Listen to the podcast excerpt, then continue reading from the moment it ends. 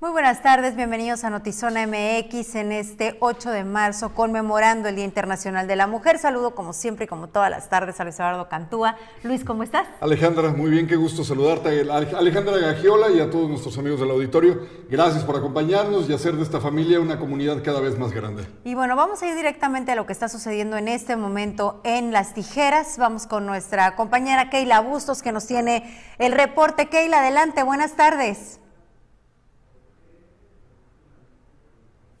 Sandra y Luis Eduardo. Efectivamente estamos en un enlace totalmente en vivo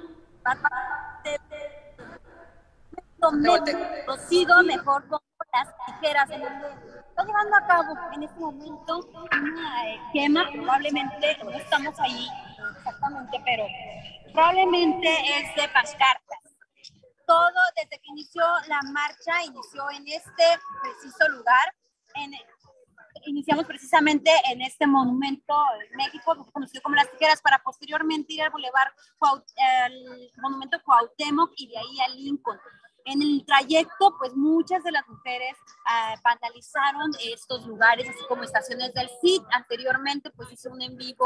Tú, Alejandra, hiciste un en vivo donde pudiste constatar y estar ahí, donde muchas mujeres portaban incluso eh, martillos para poder destazar, así destazar las estaciones CID y pues vandalizar con grafitis alguna de estos, de estos monumentos.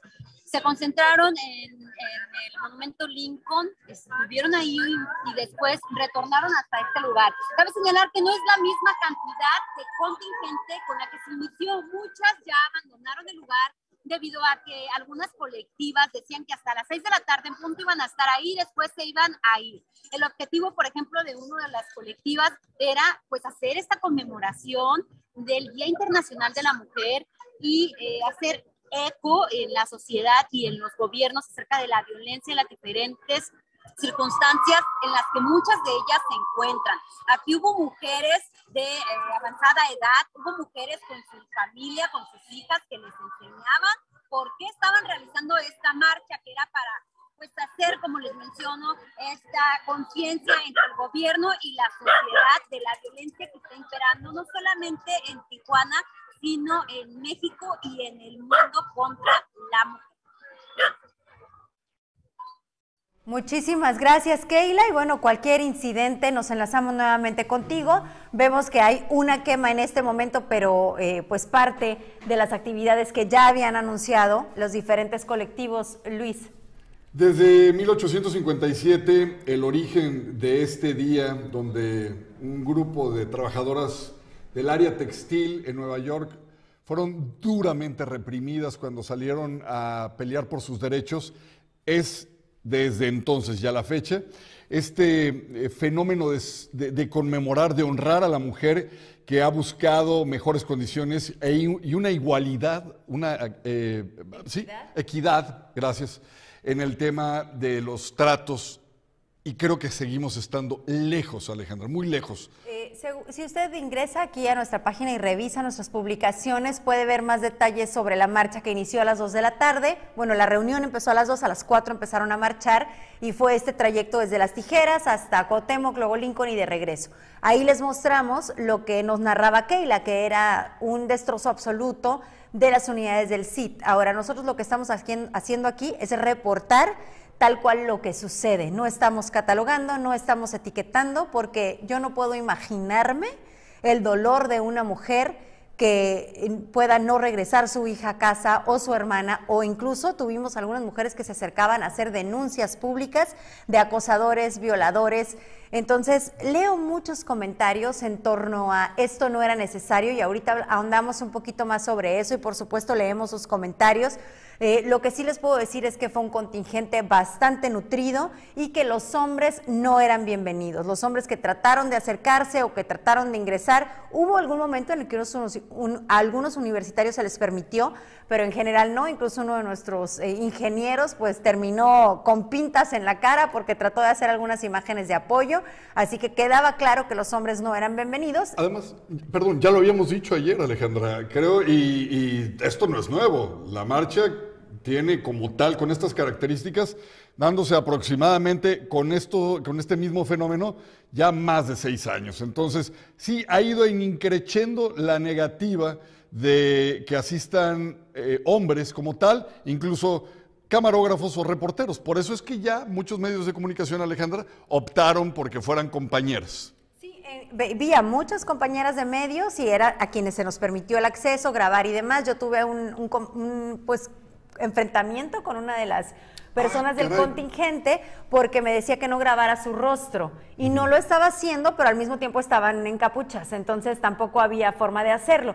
Mi intención de acercarme era conocer el por qué no se le permitía a los hombres el acceso, porque también sabemos que hay hombres que marchan en solidaridad, ¿no? Porque los hombres también pierden hermanas, también pierden hijas. Entonces, me interesaba conocer su opinión, no estaba muy abierta al diálogo. Insisto, no es mi intención juzgar, sino eh, solamente documentar lo que sucedió, me decía que porque si le iba a revictimizar que ni me acercara y no, no era mi intención, era en realidad conocer qué era lo que estaba sucediendo. Le, comentaba hace, un, unos momentitos que percibí mucho enojo, Luis, mucho coraje y, y, esta es la parte que a veces no nos detenemos a cuestionar. Cuando decimos, esto no era necesario, híjole, yo no sé, eh, quien diga que no era necesario, si ha sido víctima de, algo tan atroz como el asesinato de un hijo, si crees que esto no es necesario. Si alguna de mis mujeres les pasa algo, a mí no me alcanzarían los monumentos del Paseo de los Héroes para vandalizar, quemar e incendiar.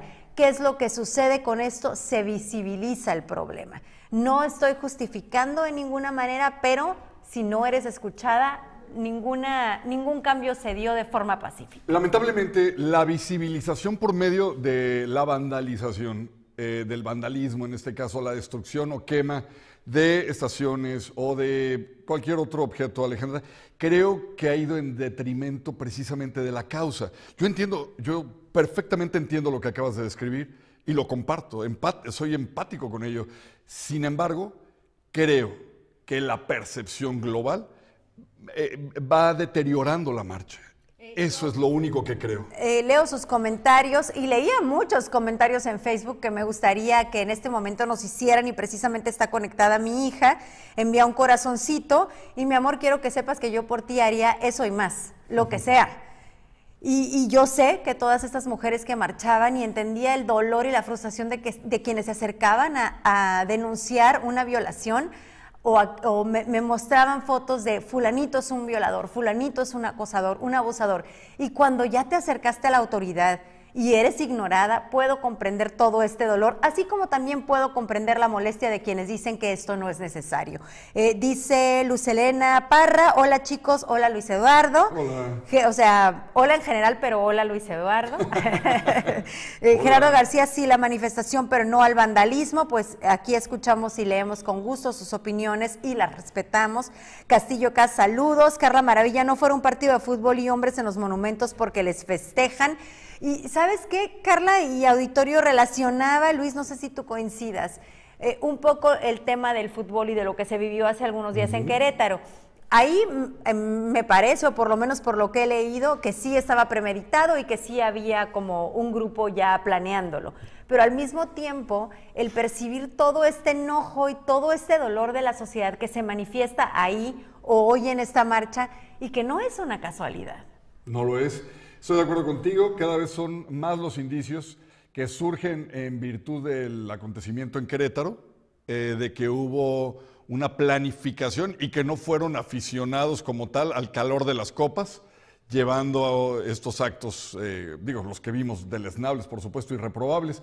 Y bueno, retomando un poquito aquí del tema, vamos en el transcurso de lo que dure este espacio de noticias a tomar en cuenta todos y cada uno de los comentarios como siempre le pedimos, que sean con respeto, que sean con civilidad. Si ustedes tienen teorías al respecto de la marcha o de cualquier otro eh, tema que aquí comentemos, toda la comunicación va a ser eh, precisamente con ellos. Y nos están informando que tenemos imagen en vivo. Regresamos, si nos lo permite el productor, para ver qué es lo que está pasando precisamente en la glorieta frente al Secut, la glorieta que tradicionalmente conocemos como de las tijeras. Adelante, Keila. Sí, bien, seguimos en el lugar, seguimos eh, generando esta información. Y como pueden ver, Alejandra y Luis Eduardo hicieron esta quema de pancartas, aquí se ve, no solamente en este lugar, sino también en el otro eh, lado, de aquel lado también se hizo una, una quema de pancartas. Eso lo han hecho también el año pasado, justamente fue quemado también un, eh, pues, una escultura de un hombre a las afueras de eh, la fiscalía en la vía rápida y pues esta vez eh, lo que hicieron fueron pancartas, ¿no? Es como un, símbolo de... Ellas lo ven como un símbolo. En este momento están haciendo la quema Escuchamos muy bien qué es exactamente lo que se está quemando. ¿A qué le están prendiendo fuego? A pancartas. Son pancartas con denuncias y las queman. Keila, ya vemos que el contingente podemos ver cómo están diciéndole a la gente que se acercó que no se acerque. Así, así ha sido. Eh, debido a que no quieren este, que estén los hombres en el lugar, se les pide ese respeto de que se alejen en la marcha. La vemos que se redujo ya muchísimo el contingente. ¿Será que hay alguna parte de la toma en donde ya no alcanzamos a ver o sí es, o sí es menos? Sí, se se ha reducido mucho, mucho porque a las seis de la tarde algunas colectivas habían acordado de ya finalizar la marcha y por ello se han abandonado cientos. Ahorita no se tiene lo que se tenía en la mañana definitivamente. Esta glorieta estaba no solamente en el centro, sino en las calles. Había muchas personas, muchas mujeres y ahorita lo que está es casi el centro. ¿Se sabe si la presidenta municipal de Tijuana dio una postura al respecto? La presidenta municipal tenía un evento hoy, Luis Eduardo, y no, no acudió, entonces no pudimos preguntarle eh, acerca de su postura ni demás.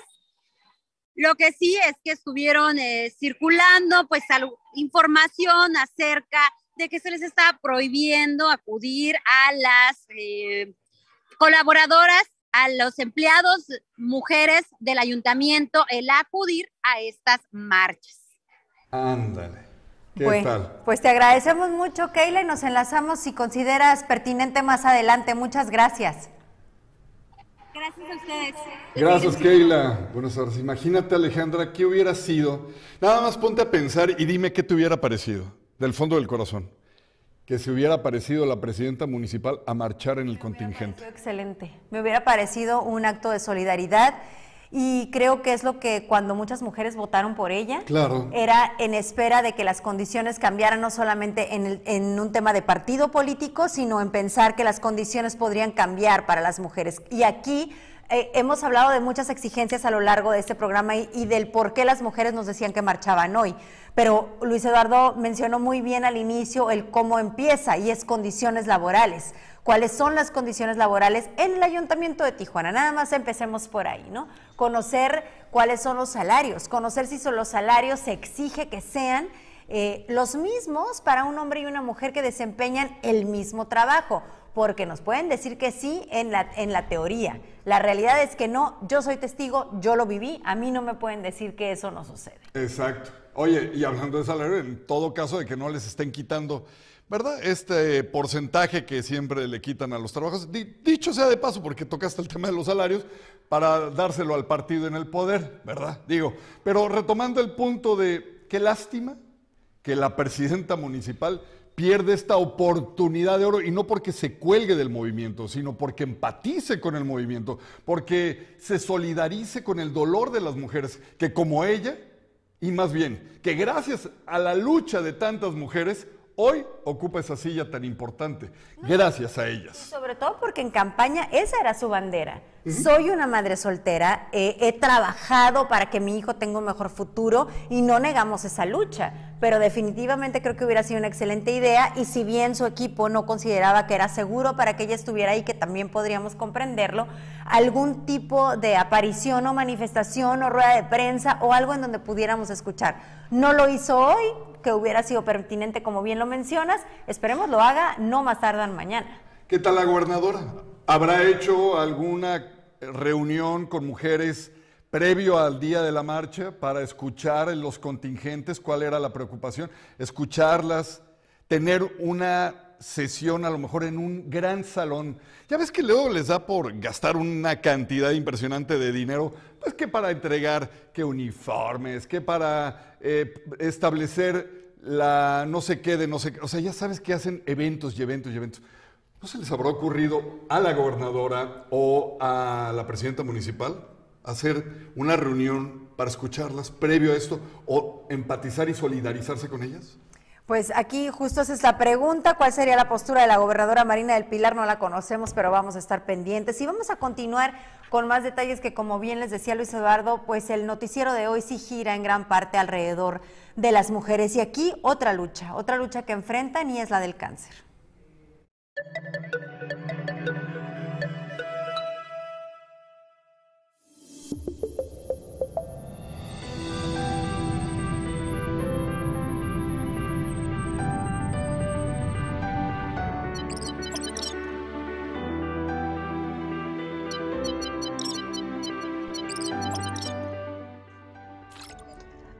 Estatales del sector salud señalan que hay abasto de medicamento oncológico para atender a los pacientes con cáncer en hospitales públicos de Tijuana. El director del Hospital General, Clemente Zúñiga Gil, señaló que bajo casos fortuitos, los pacientes diagnosticados con un tipo de cáncer tienen que ordenar un tipo de medicamento especial para continuar con su tratamiento. a veces tenemos eh, problemas con la buprenorfina, que es un medicamento para dolor eh, generalmente una vez que se consigue la distribución es relativamente sencilla, pero es con el que últimamente podría decirte que de repente tenemos problemas. Una de esas personas que ha tenido que recurrir a comprar medicamentos es la señora María Lourdes Noriega recibió la triste noticia hace dos semanas de que su hijo de 23 años, un niño especial con el que iniciará el tratamiento oncológico, sin embargo, está preparándose pues tendrá que pagar en promedio 8 mil pesos cada 15 días para el tratamiento que tiene que recibir. Ha sido muy difícil, por, él ya tiene aquí dos semanas y este y ahorita el doctor nos está pidiendo un medicamento que pues no es difícil para nosotros comprarlo, ya que nos cuesta 8 mil pesos cada frasco y pues ese frasco se lo tengo que comprar cada 14 días. Y más aparte nos están pidiendo donadores de sangre y de plaquetas, ya que eso es parte de su, de su tratamiento y de su quimioterapia. Pues. Porque ese medicamento lo tenemos que comprar nosotros. El doctor que lo está atendiendo no lo no lo, no lo consigue pues con un proveedor que nos lo da un poco más barato, pero son 8 mil pesos los que a veces tenemos que tener y pues a veces no sabemos de dónde sacarlo. Mientras que la señora Gloria Pablo Ortega señala que el principal problema que enfrentan los familiares cuyos pacientes tienen cáncer es que tienen que conseguir un sinnúmero de donadores de sangre. Tiene a su hijo Rafael Barranco Pablo de 20 años recibiendo tratamiento oncológico desde hace tres años. Su lista de familiares y amigos que pudieran ser donadores de sangre ya se terminó. Pide a la población que apoyen a los niños mujeres, adultos, siendo donadores, pues se presentan un problema de salud y tienen que enfrentar con la escasez de donadores. Ya, ya no encontramos vecinos para venir a donar. Ahorita tengo Vinieron a donar unos, pero me están pidiendo más porque cada quimio que le ponen, según que bajan las plaquetas y, y le tienen que poner.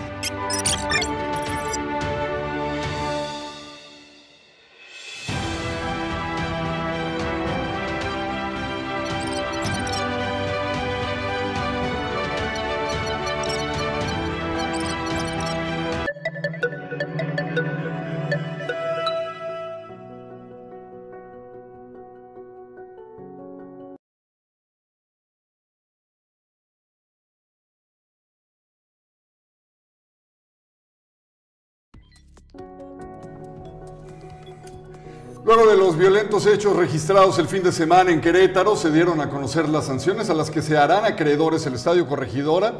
Y mire usted, queda vetado por un año. El club podrá jugar, pero a puerta cerrada. El club no podrá tener barras durante los próximos tres años.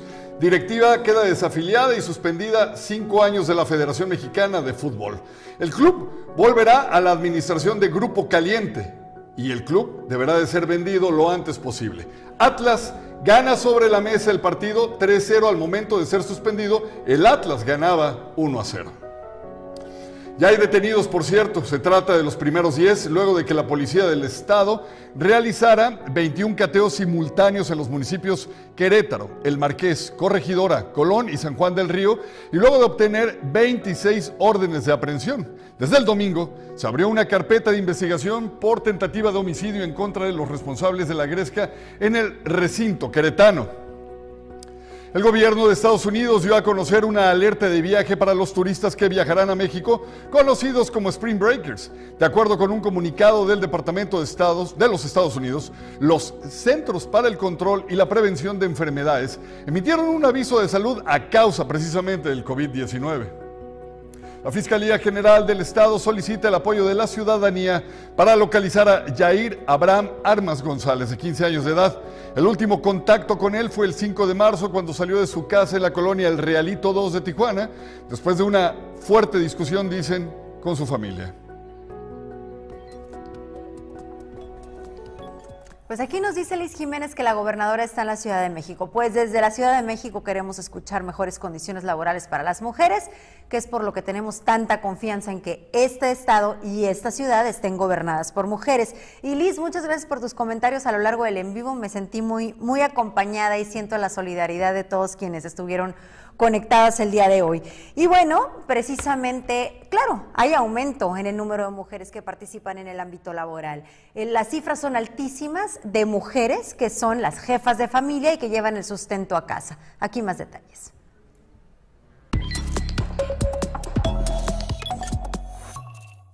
La presencia de las mujeres en diversas áreas laborales ha aumentado en los últimos años y también las horas que dedican a sus labores profesionales según el Instituto Nacional de Estadística y Geografía, INEGI. En Tijuana, cada día son más las mujeres que dejan de laborar en áreas administrativas para pasar a formar parte de áreas técnicas o ingenierías. Normalmente los vemos en, áreas administrativas, cuando en ingeniería y en otros temas pueden ser y han demostrado ser muy, muy capaces. Eh, pongo el ejemplo eh, en, el sector aeroespacial, en el sector automotriz, en el sector médico. Pero pese a que laboran en distintas áreas y por más tiempos, según INEGI, siguen percibiendo un menor pago mientras que las condiciones de informalidad y falta de acceso a servicios médicos mantienen aún altos índices. Esto representa un desafío de las femeninas ante diversas organizaciones, indicó Marcela Fernández, consultora de Liderarte. Veo que las mujeres hoy en día estamos siendo desafiadas, desafiadas porque yo como madre me siento muy orgullosa de que mis hijos tengan una madre que trabaja, una madre que tiene múltiples roles y yo creo que las mujeres hoy en día somos un gran pilar emocional y económico para la sociedad. Realmente estamos tomando decisiones importantes y estamos ayudando a que este sea un mundo mejor para vivir, sin duda. Entonces el rol es clave de la mujer y es clave también en, toda esta tendencia que estamos teniendo en las organizaciones de tener equipos más diversos, eh, líderes más nutritivos y en realidad todas las generaciones hoy día ya están buscando líderes que los ayuden a crecer, a florecer y agregar valor. Y las mujeres sabemos cómo hacerlo, porque tenemos una cuestión de calidez que pocos saben tener y eso nos sale de manera natural. En el estudio realizado por INEGI se revela que las mujeres mexicanas con jornadas superiores a las 35 y 48 horas por semana registró niveles récord en el país durante el cuarto trimestre del año 2021, con 4.344 millones, lo que significa un 19% del total de las mujeres con empleo. Para Notizona MX, redefiniendo la información, Keila Bustos, Producción, Lordan García.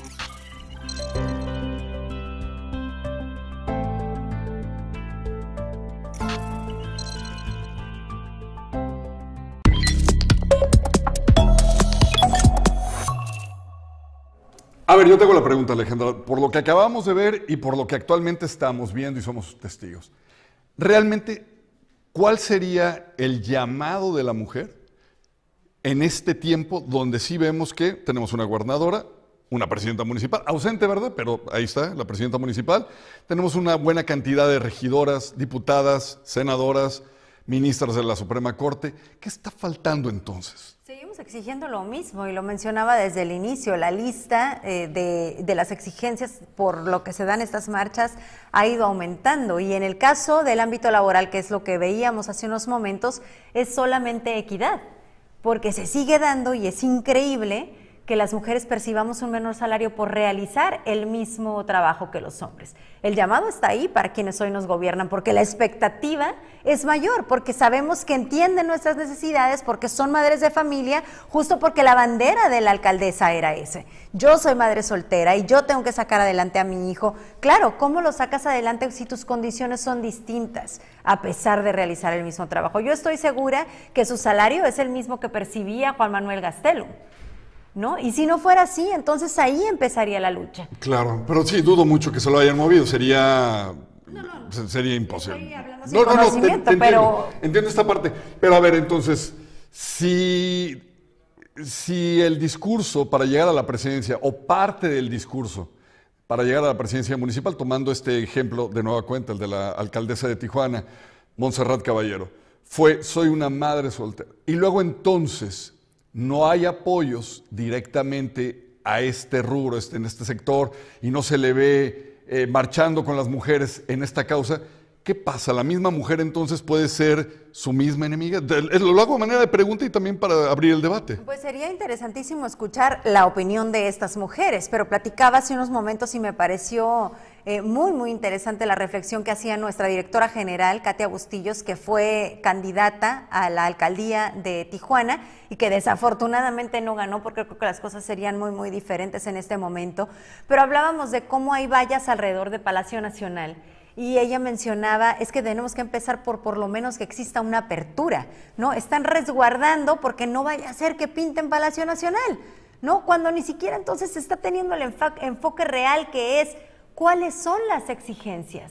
Sentémonos a escuchar, a ver, tráiganme por favor a las presidentas de estos colectivos y que sean estas mujeres quienes vengan y nos digan qué es lo que está faltando, en dónde está todo este dolor, manifiéstenlo y escuchemos. Habrá que se pueda hacer y habrá que no. Oye. Pero no existe la apertura el día de hoy, existe un Palacio Nacional completamente amurallado. Blindado, blindado por completo. Y ahora, eh, muchas de las mujeres que se manifiestan, e incluso aquellas que lo hacen de una forma, digamos, un poquito violenta, vamos a ponerlo así, no le quito ni le pongo, esa es la realidad, que tienen eh, la tristeza, la impotencia y todo lo demás adentro, buscando y gritando y esperando justicia.